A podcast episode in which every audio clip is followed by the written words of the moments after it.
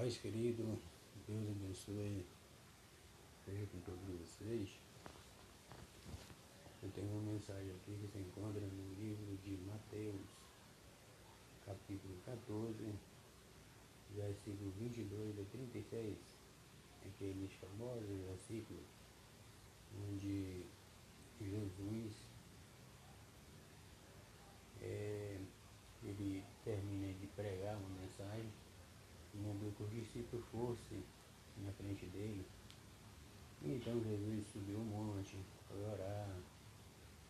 E depois de muito tempo, e assim pela quarta vigília, o Senhor Jesus foi ter com os discípulos e o barco do, com os discípulos estava no meio do mar e soprando vento sobre eles, o vento era contrário a eles. Então Jesus se aproximou daquele barco andando sobre o mar. E quando os discípulos viram aquilo, ficaram apavorados, acharam, achavam que era um, um fantasma, gritaram muito. E, e aí Jesus disse para eles não temer, que era ele, Jesus.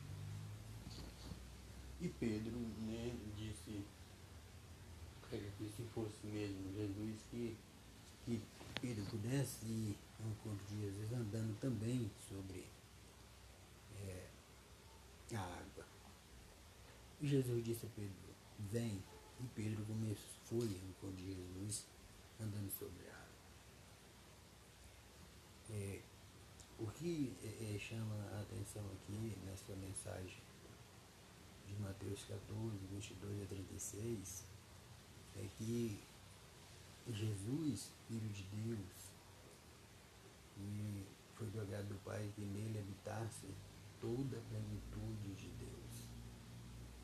Ou seja, não, não ficou nada é, de Deus faltando em Jesus. As pessoas podem pensar, ah, mas Jesus estava naquele corpo humano, como pode é, habitar nele corporalmente é, toda a deidade de Deus, a plenitude de Deus. Sim, a Bíblia deixa claro que, que era exatamente isso. Jesus 100% Deus e também 100% homem. HD e IDH. Homem Deus e Deus homem. Bom, então de se admirar Jesus andando sobre a água, claro. Mas quando se trata de Pedro, Pedro, homem, Pedro, fraco, Pedro, com dúvida, Pedro negando Jesus, Pedro cheio de falha. Agora, andando sobre as águas. Como pode perfeitamente compreensível, irmão, quando é, Jesus disse a Pedro, vem. Então Pedro, ele não estava é, andando, na verdade, sobre aquela água. Pedro estava andando no poder da palavra. Aleluia. Pedro não estava andando como Jesus, sendo ele Deus pisando na água. Pedro estava, na verdade, usando a palavra de dele, Jesus, como trampolim. É aquela tábua que vai assim sobre a água, quando aqueles atletas vão pular, fazer aquelas, é, aquele salto ornamental. Então, qual é a moral dessa história?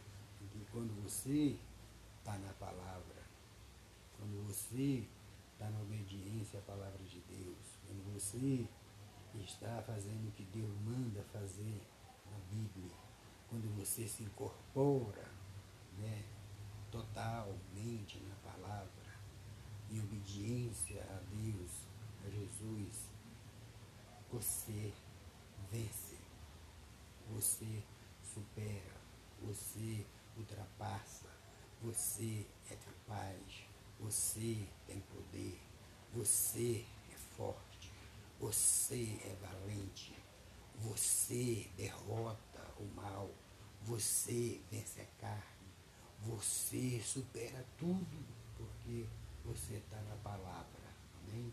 Deus abençoe.